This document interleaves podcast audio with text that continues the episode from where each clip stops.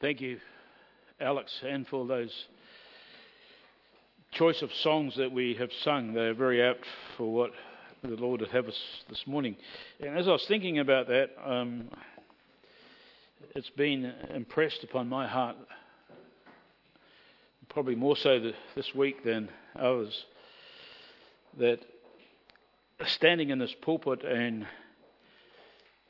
being God's representative as your pastor, elder, teacher is no light thing. And uh, I just thank you for your faithfulness and coming out Sunday after Sunday and uh, listening to the Word of God. And especially from myself, who feels so unworthy to do this. And believe me, there are times when I tremble when I step these up these steps, and uh, have done this morning, and pray that the Spirit of God would use His Word this morning to speak to all of us. This morning we're going to continue in First Timothy, and we'll read these verses from verses 12 to 17 of chapter 1, and then endeavour to explain it and make plain the text that we have before us. Verse 12 of chapter 1 of 1 Timothy.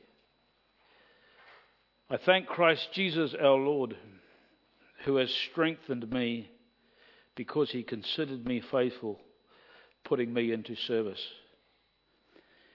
Even though I was formerly a blasphemer and a persecutor and a violent aggressor.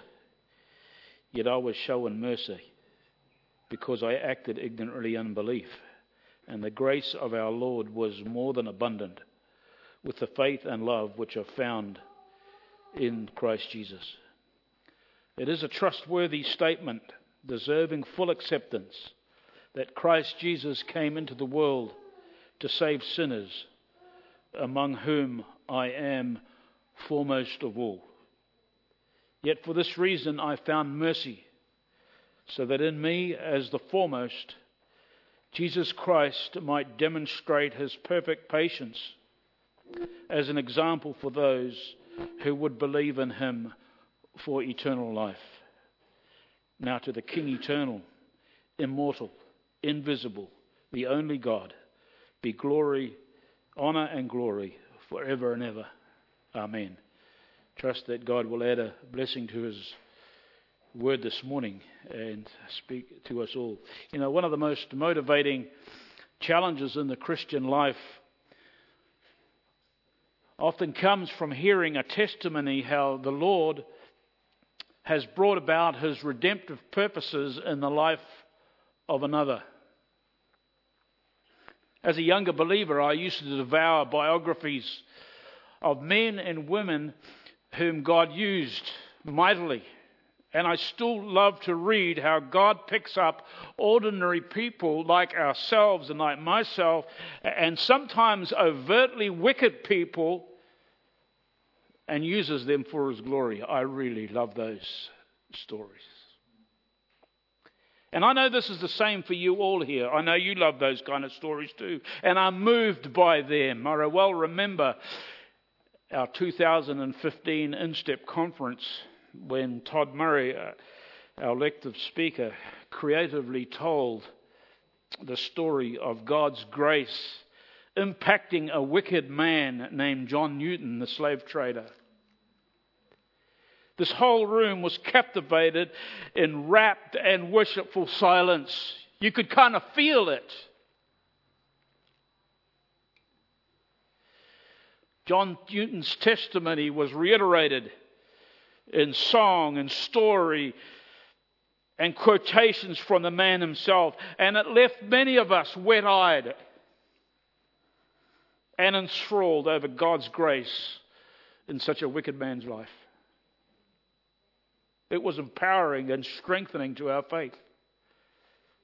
For me, I heard it, believe you me, I heard it at just the right time. I needed that testimony for my own spiritual nurture. And upon hearing how God's grace intervened in, in, in the life of this blatantly wicked man, my closing prayer on that day after John, Todd Murray spoke was that this trophy of grace would inspire us and would motivate us, and that we would never be the same again.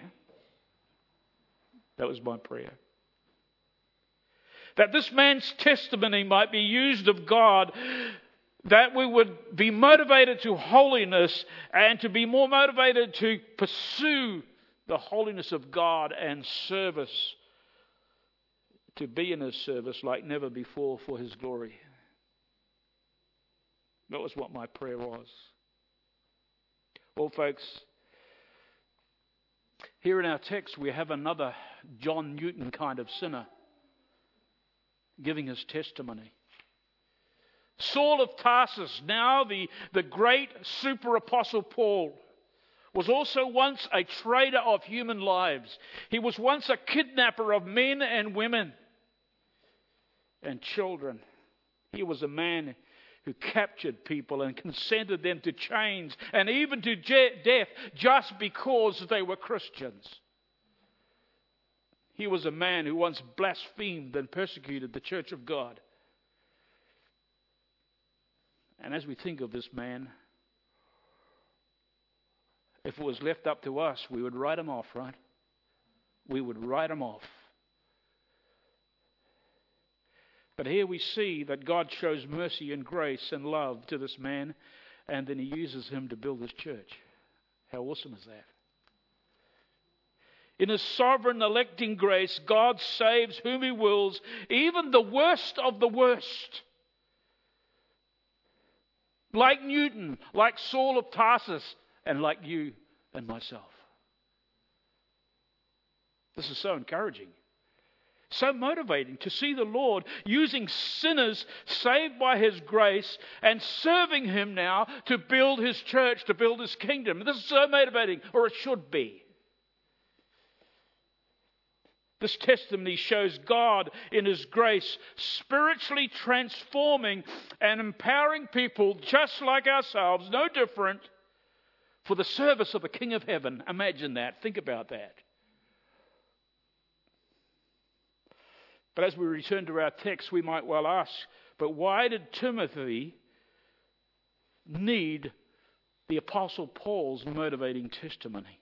It's a good question.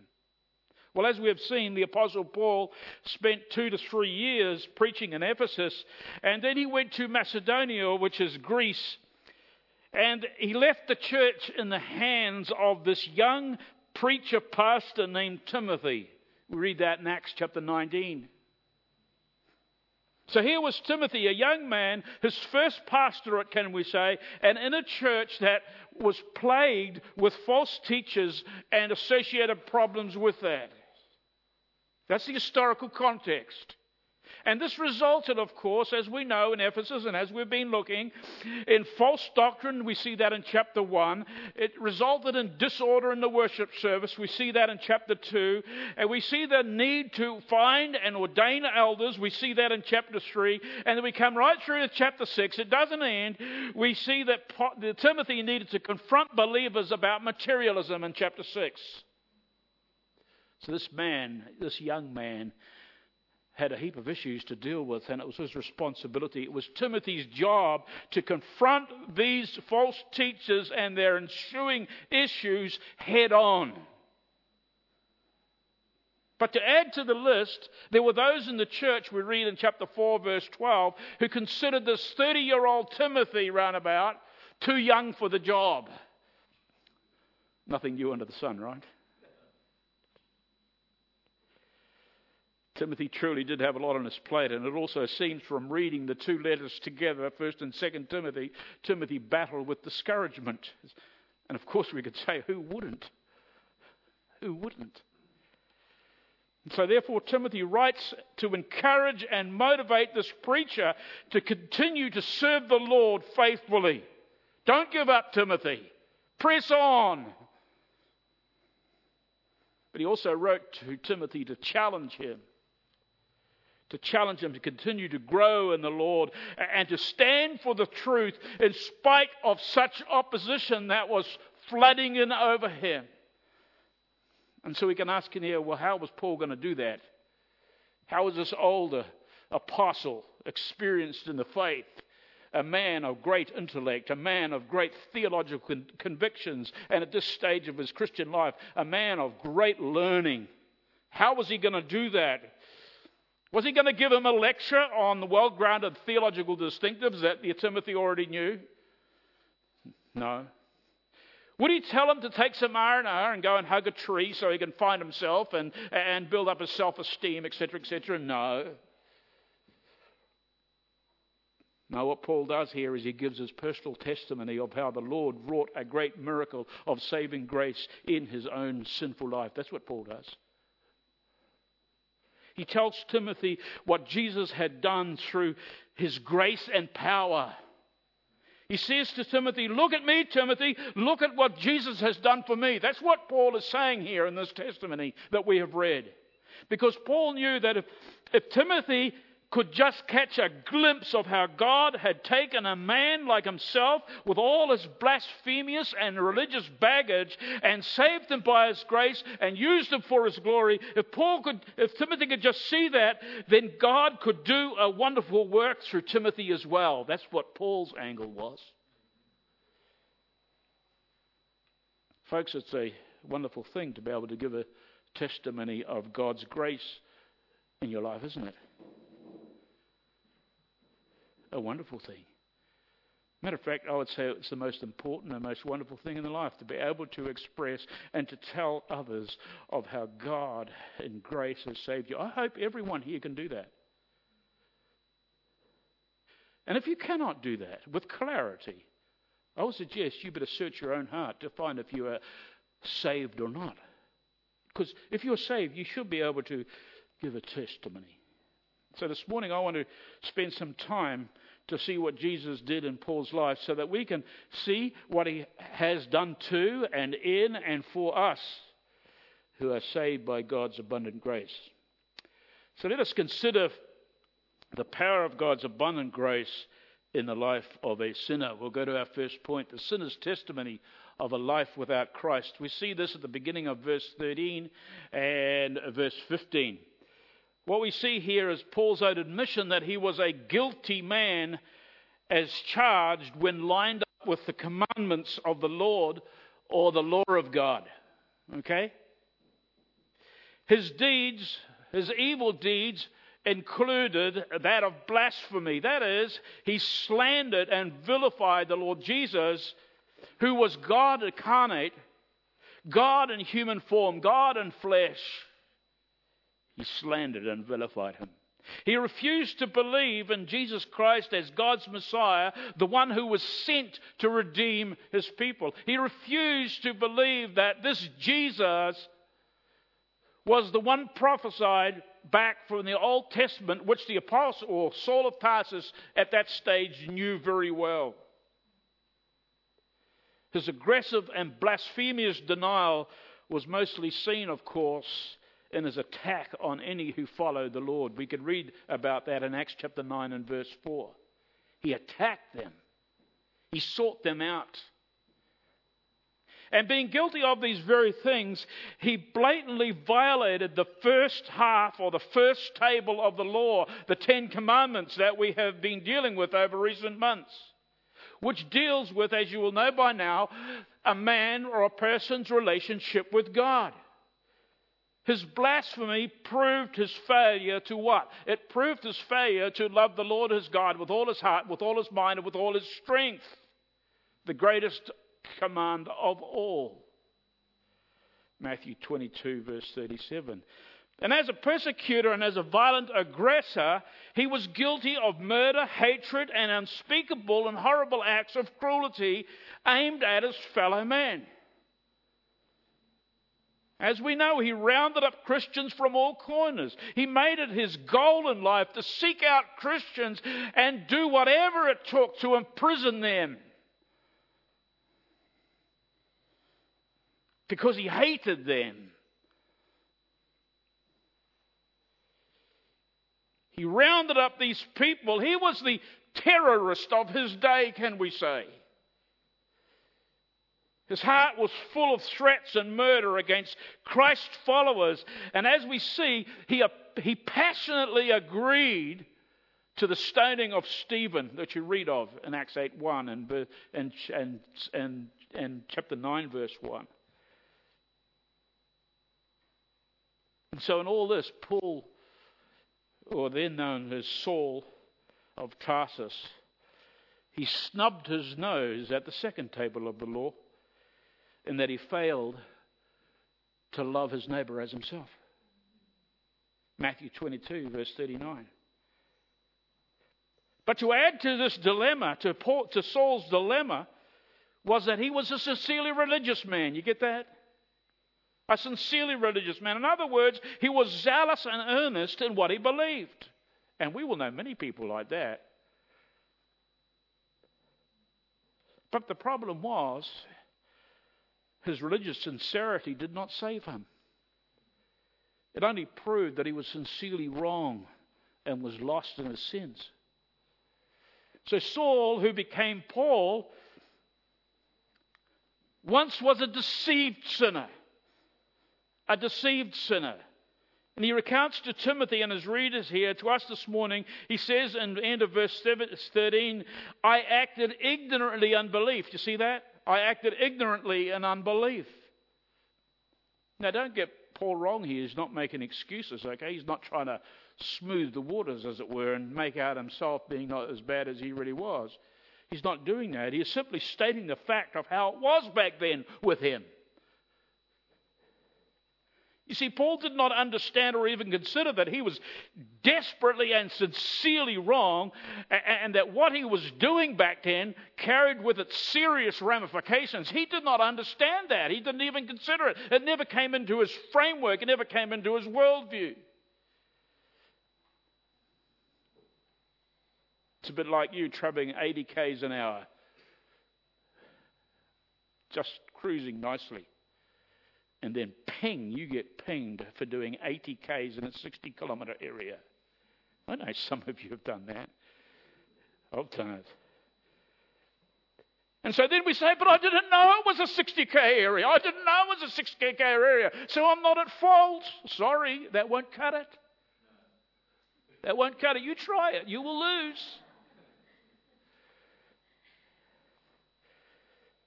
Saul of Tarsus thought he was earnestly and faithfully serving God.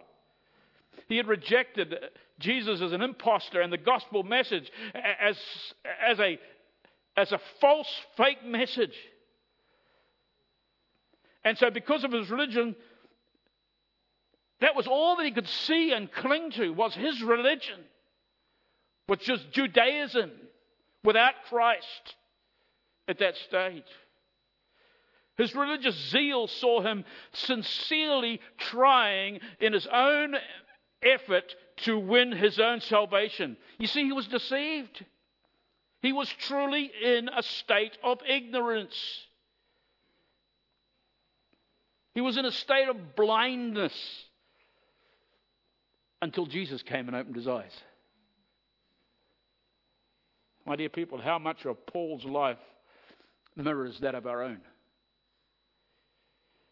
So before we come down too hard on, on, on Paul here, we need to take a closer look at ourselves, right? Though we may have never been blasphemers and persecutors of the church like Saul of Tarsus, we are still all guilty as charged by God, just as Paul was. You know that? Exactly.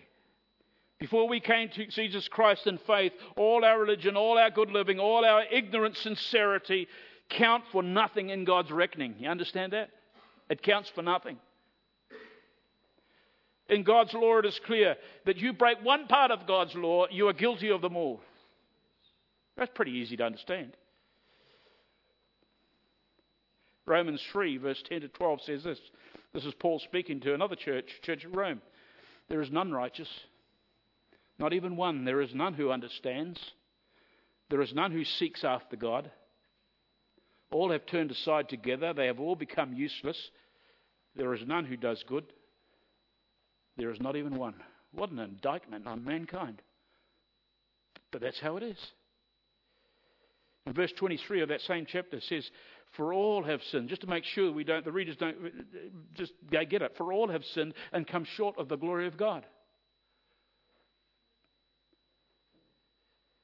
This is what we once were, folks. This is how we were. So don't come out too hard down on Paul. We were all ignorant. We were all blinded. We all couldn't understand. The fact that we've all sinned and come short of God's standard is God's summary statement of every sinner of which we all are. We have nothing to brag about. We were lost and completely undone before the Lord.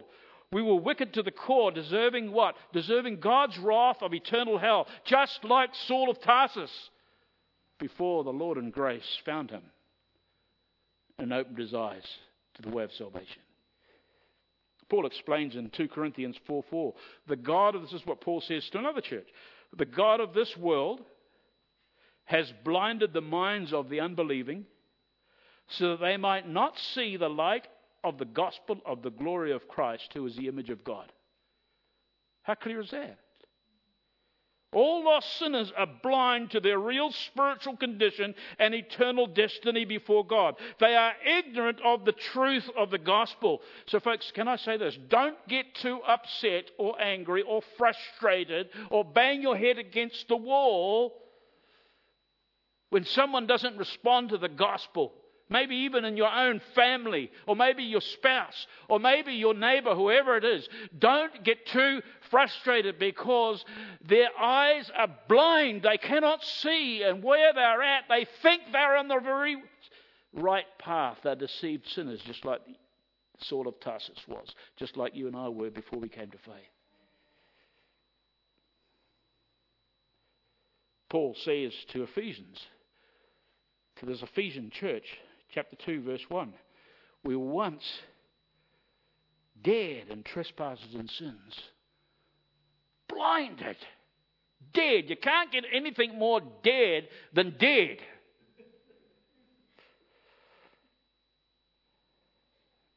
And just so you know, a spiritually dead person cannot see or help himself. None of us in our sinful state could see our condition, our need. We could not see the way, the truth, and the life. We could not see the way off the broad road that leads to destruction to the narrow road that leads to eternal life. We could not see or understand that. We may have heard it, it may have come into our minds, but it was chased out immediately by our perception, by our worldview, by our understanding, by whatever gripped us, by the God of this world who has blinded our eyes. That's how it was. That's how it is with unbelievers. You see, folks, it's only until the Holy Spirit quickens us, as the King James Version says, or makes us alive and regenerates us and points us to Jesus Christ, that we are sinners and in need of a Savior. That is when we see Jesus.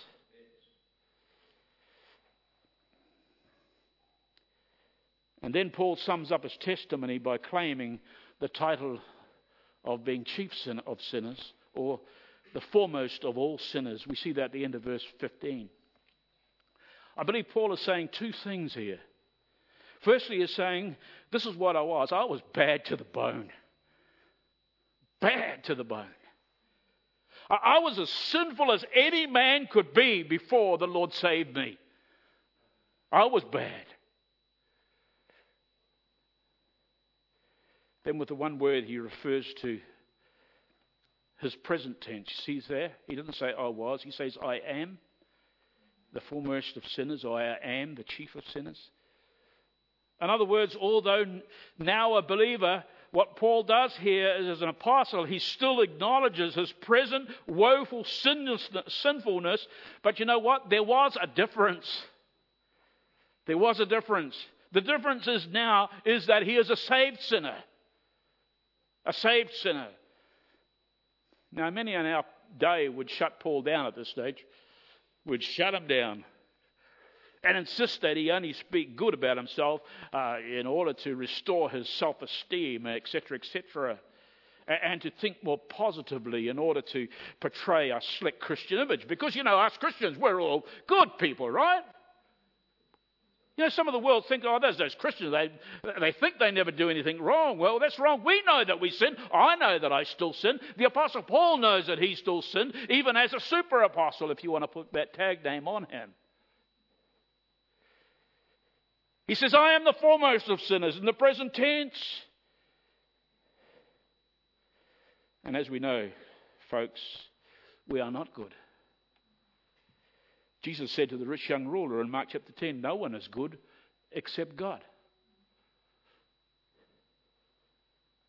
God alone. And see, Paul, the Apostle Paul, knew the truth of his own sinfulness. And here, what he does is he humbly acknowledges that he was not and he could not live out on a daily basis perfectly God's holy standard. And that really frustrated him.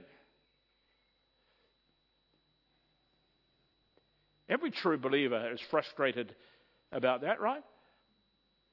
Or should be. We long to be holy. We long to be better because we have these new desires. We have new ideals as Christians. We have a new worldview, but we often fail. We sin. I know that, and I'm sure you know that. But the difference is, folks, now we have an intercessor who ever makes intercession for us and forgives us of our sins when we come to him and confess our sins. That's the difference. That the difference is that we are now gloriously saved sinners.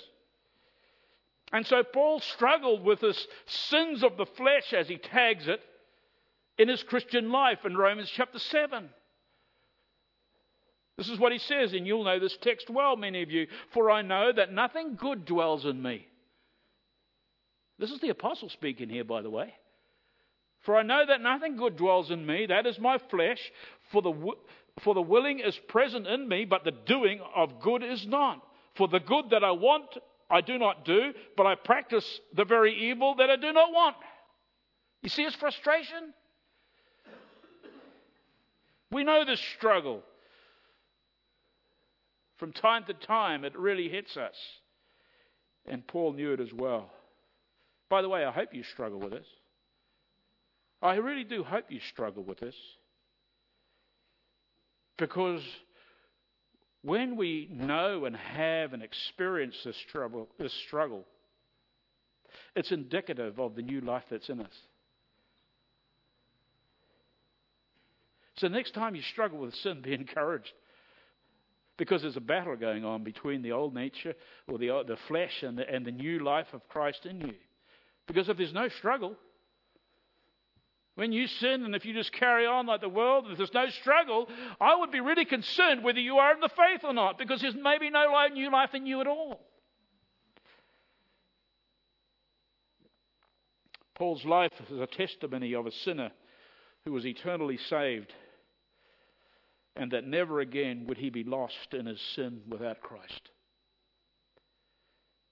even though he struggled with sins of the flesh. I think one of the songs that we sang, so I love those songs that were chosen this morning, indicated that we struggle with sin, but we look for the day when even our bodies will be redeemed and fully transformed. No more sin, no more struggle. We are saved sinners, but once we were lost. Now we are found. And Jesus found us by God's abundant grace. And you know what? We were once lost sinners, but now He's made us what? Saints. Sanctified ones, set apart. Paul says of this in 1 Corinthians, verse 6 and 11, chapter 6 and verse 11. Uh, he says there to the Corinthian believers, And such were some of you. And, he's, and he had, prior to this, he had listed a whole lot of horrendous sinful actions, abominable actions. He says, And such are some of you, but you are washed, you are sanctified, but you are justified in the name of the Lord Jesus Christ and in the Spirit of our God. Isn't it wonderful to be in Christ, to be a saved sinner?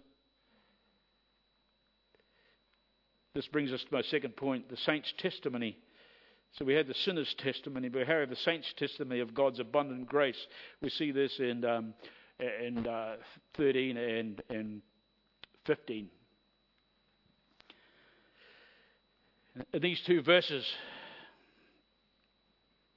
Well, 13, 14 probably goes into 15. In these two verses, what Paul tells us here is of two great gifts that come from the Lord that resulted in his uh, salvation. And those two great gifts were mercy and grace.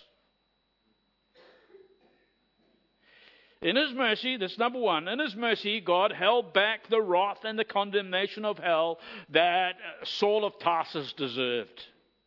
Okay? That's gift number one. God's mercy was in action. It held back the wrath that he deserved. But gift number two, in grace, God poured out on him blessing and eternal salvation that he did not deserve. That's what mercy and grace is. Mercy is God holding back from us what we do deserve because we have broken God's law and sinned against Him. But grace is pouring out on us lavishly what we do not deserve. It was mercy that held off the wrath of God when Paul was persecuting the church and blaspheming the name and message of Jesus. That was mercy that held that back, his wrath. But it was grace that came to him on that day in Damascus Road and confronted Saul of Tarsus concerning his sin and then saved his soul. We read of that in Acts chapter 9. That was grace and action on that day in Paul's life. And Paul tells us that the grace that sought him and brought him was what? We see here was abundant or, or more than abundant, exceedingly abundant. This one word in the Greek means that God has more grace than Paul needed. It was greater by far than all his sin. And once again, we've sung something more of that this morning. Paul picks up the same thread in Romans chapter 5, verse 20, and where he says, Where sin increased, grace abounded all the more. Or let me slap my own words on this. Where my sin gripped me and took me deeper and deeper, God's grace flooded over and superabounded much more. By the way, another little grammar lesson here. When Paul says that he obtained mercy or found mercy in verse 13 and again repeated in verse 16. That phrase is what we call a passive, in, in a passive voice. Don't worry, don't get bogged down with what that means. But what it does mean is that because it was passive in a passive voice, it means that, that Paul wasn't the initiator of this mercy. He didn't go out and seek this mercy. He didn't get down on his knees and say, God, show mercy. Not in Paul's case. This wasn't the case. God's mercy on this occasion for Paul was not some divine favor that only became active when it is sought for and pleaded of. That's not how it says here. It's in a passive voice, as I said before.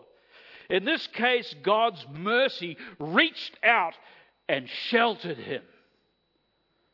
Just like God in mercy is holding back judgment, can I say, from our nation of Australia because of its decisions and actions and wayward government and trends, just like God is holding, is showing mercy to us and protecting us. That's what he did to the Apostle Paul. Even when he was a violent aggressor, he never came down and took him out. He could have, but God showed mercy mercy reached down to where he was and protected him. Folks, we are all here this morning, those of us who are believers, we are too saved because of these two gifts by the hand of a gracious and merciful God. You see, it was God's mercy that held off his wrath when we wandered away in darkness and deadness of sin. Think about that. All those years that we might refer to as the locust has eaten, those wasted years, God was holding back. God in mercy was reaching out. God was holding back his wrath that we rightfully deserved. We sung this morning, streams of mercy never ceasing. You see, God is merciful. And it was His grace that reached out to us in love to confront us with our sin. and His righteousness. And it was His grace that called us to faith in Jesus Christ alone. And so you've been saved by grace through faith. As I often say, grace alone, through faith alone, in Christ alone, sola deo gloria. To God be the glory alone. Amen. Praise the Lord that God's grace is far more abundant than our sins. Now, listen up here, folks, because this means something wonderful. No saved sinner is going to heaven by just scraping in or by the seat of your pants, as we might say, or even by the skin of your teeth. That just ain't going to happen. You are going to heaven held tightly by God's grip of grace and mercy. And you cannot get anything more secure than that. Sovereign grace and sovereign mercy. Jesus says in John 10, No one can pluck them out of my hand. We are securely saved, folks, those who have trusted in Jesus Christ. This grace was not only more abundant for Paul's salvation, it is also more abundant to securely save all those who come to faith in the person and work of Jesus Christ. That's great news, right? So if you're here this morning and you're not a Christian, you're not sure, and you haven't a testimony to tell, you can know Jesus Christ this morning, today, by coming to Him in faith and believing what He said. But also in verse 14, we see included in this salvation package, can I put it, something more than mercy and grace when a sinner is saved. Uh, this salvation, you see, was not only a escape hatch, it wasn't an escape hatch from God's wrath. When God's saving grace transforms a sinner into saint, we also see that that sinner receives, with God's grace, faith and love. Faith and love. You see that? Now, when he saved Saul of Tarsus, who became Paul, one was his Hebrew name, one Paul is his Greek name. Paul was given, can I say, the wherewithal, the inner capacity, the heart to enable him to believe, to have faith in Jesus Christ, whom he had formerly denied and blasphemed and vilified. Faith was a gift from God. And this, with this grace also came love. And this love allowed him to love the Lord and the very people that he formerly hated. That's amazing, right? It's a complete turnaround. If you want to see transformation, just have a look at this. Faith and love are the traits and trademarks of genuine believers. And it's not as if we just receive a dose of faith that whereby we can trust in Jesus and then carry on our normal way. No, no, no. God gives us faith. And it doesn't take a great amount of faith either. He talks about that. He says, if you had faith the size of a mustard seed, remember that? It doesn't take a great amount of faith to be saved. It just takes simple faith. Faith in what God has said concerning His Son is true and that He died for your sin and my sin on the cross, and believing we go free. That's the faith that you are given, and that's the faith you need to exercise. But He doesn't just leave it there, you see, that faith grows. That faith is nurtured and develops and grows and grows and grows into the deeper things of God. So He gives us faith, but He also gives us love. Paul could say of the Ephesian believers on another occasion in Ephesians chapter 1 verse 15. This is what he could say of them. I have heard of your faith, there it is, in the Lord Jesus, and here it is again, and your love for all the saints. There's the faith and love. There's the two aspects that come with a salvation package. This is what God's grace and salvation does for the person who believes. It causes you to believe things that you once doubted or disbelieved, and it causes you to love things or, and those that you have hated or been indifferent about. It turns you around. In other words, salvation will transform your life completely, totally, and eternally. Wonderful thing to be saved, right? And finally, we see here the servant's testimony of God's grace on display. We see this in verses 6, 12 and verse 16 and verse 17. And Paul, like any true believer, he understood that God's saving grace is it's just not an act of God for a person's own personal benefit. Sometimes we think like that, and sometimes it's preached like that. Come to Jesus and everything will be fine. And go on your merry way. No, no, no. Or live how you like. No, that's not how it is at all. In verse 12, Paul thanks God for what? He thanks God for his grace in what? In strengthening, that is, for enabling him to serve in the ministry. In other words, whom the Lord calls in salvation, he enables. He enables. Or put it plainly, he gives the believing sinner the wherewithal to serve in the ministry. You ever thought about that? What this means is that the enabling or strengthening to serve in the ministry, what it does, it proves the call of God in a person's life to serve in the field, or whatever that may be. You see, Paul also thanked God for considering him faithful and putting him in the ministry. You see, Paul did not choose to go into ministry. He did not apply for the, for the job of, of, of being an itinerant evangelist and an itinerant teacher, etc., as to what he did, or an itinerant church planter. He didn't apply for that job, no way. He wasn't some professional preacher. A little bit different from what we have today. I do get a little frustrated when pastoral positions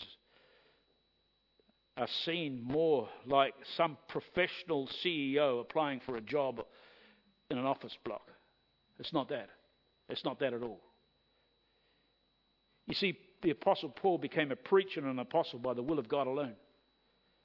You see, the Lord took him and put him where he wanted him to serve. And when he was placed there, Paul served faithfully for the glory of God. By the way, this is the subject of Paul's challenge to Timothy as well. As we see this in verses 17 to 19 that we haven't read yet at the end of the chapter. It was a challenge. And what I say, this is exactly the same with all of us, every one of us here who are saved.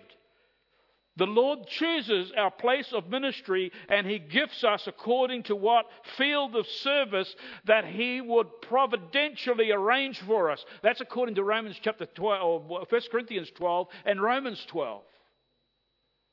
No, you will not hear an audible voice or see a vision in the night from God calling you into ministry like the apostle.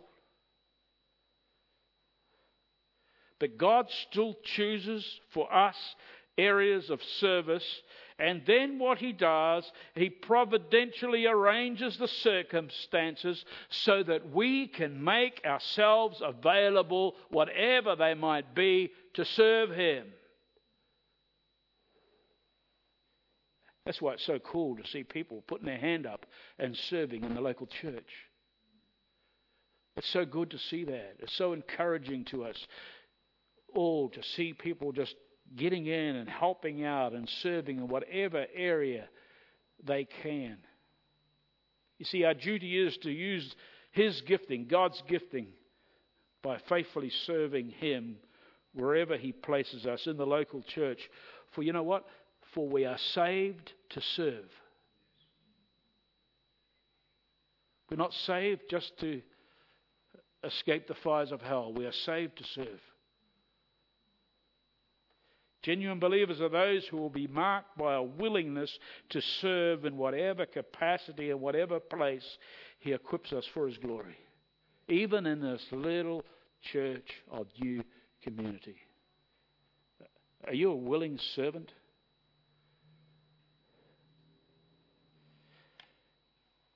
How do I know this? Well, Paul tells us here in verse 16. You see, because Paul is God's grace on display.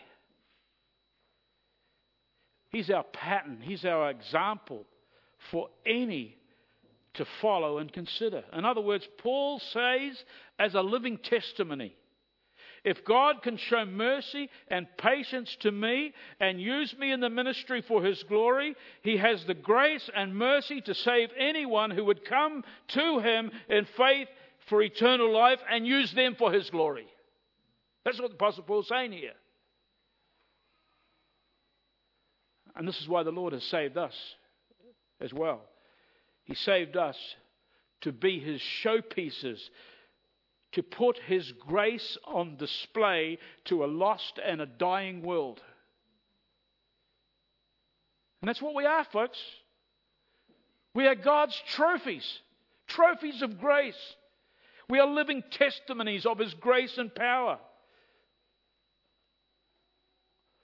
Ephesians 2:10 says, "We are his workmanship, created in Christ Jesus for good works. And then finally, Paul, unable to contain his joy about his salvation and about how the Lord had put him in the ministry and how he, he was able to serve the Lord, he is unable to contain, and he becomes a song leader. And he bursts out in song. Now to the King, eternal, immortal, invisible, the only God, be honor and glory forever. Amen. Amen.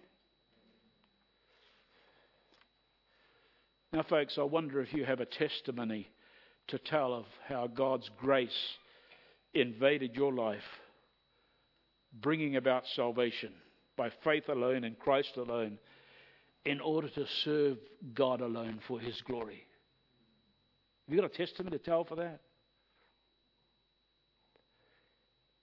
As you might know, as we began with John Newton, and you will know probably his story, but I'll repeat it again. John Newton was a wild, drunken sailor. His language was so foul, his blasphemy so terrible, that his unregenerate captain rebuked him he was often put in irons and whipped for his rebellion. He became a slave trader, falling even further into sin. He narrowly escaped death on a number of times. And finally, after nearly perishing in a severe storm, he turned to God and was saved. Even so, he remained a slave trader for a few years.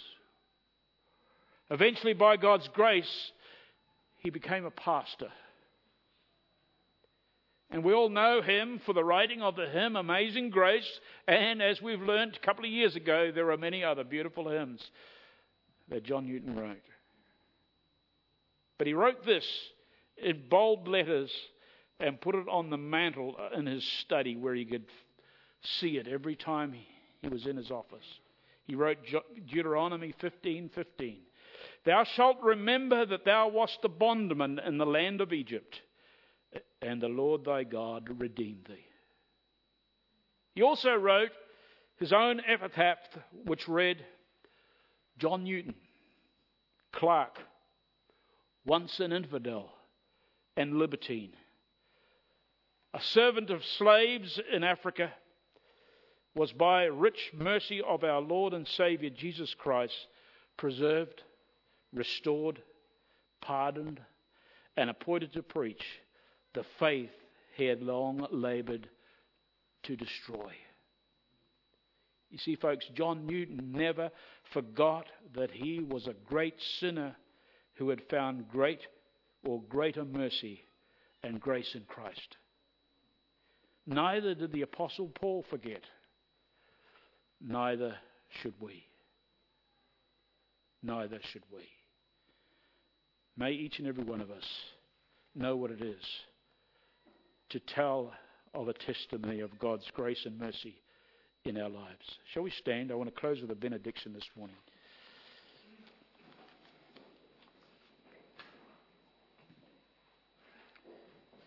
This is from 2 Corinthians 9:8. Just bow our heads as I read this out.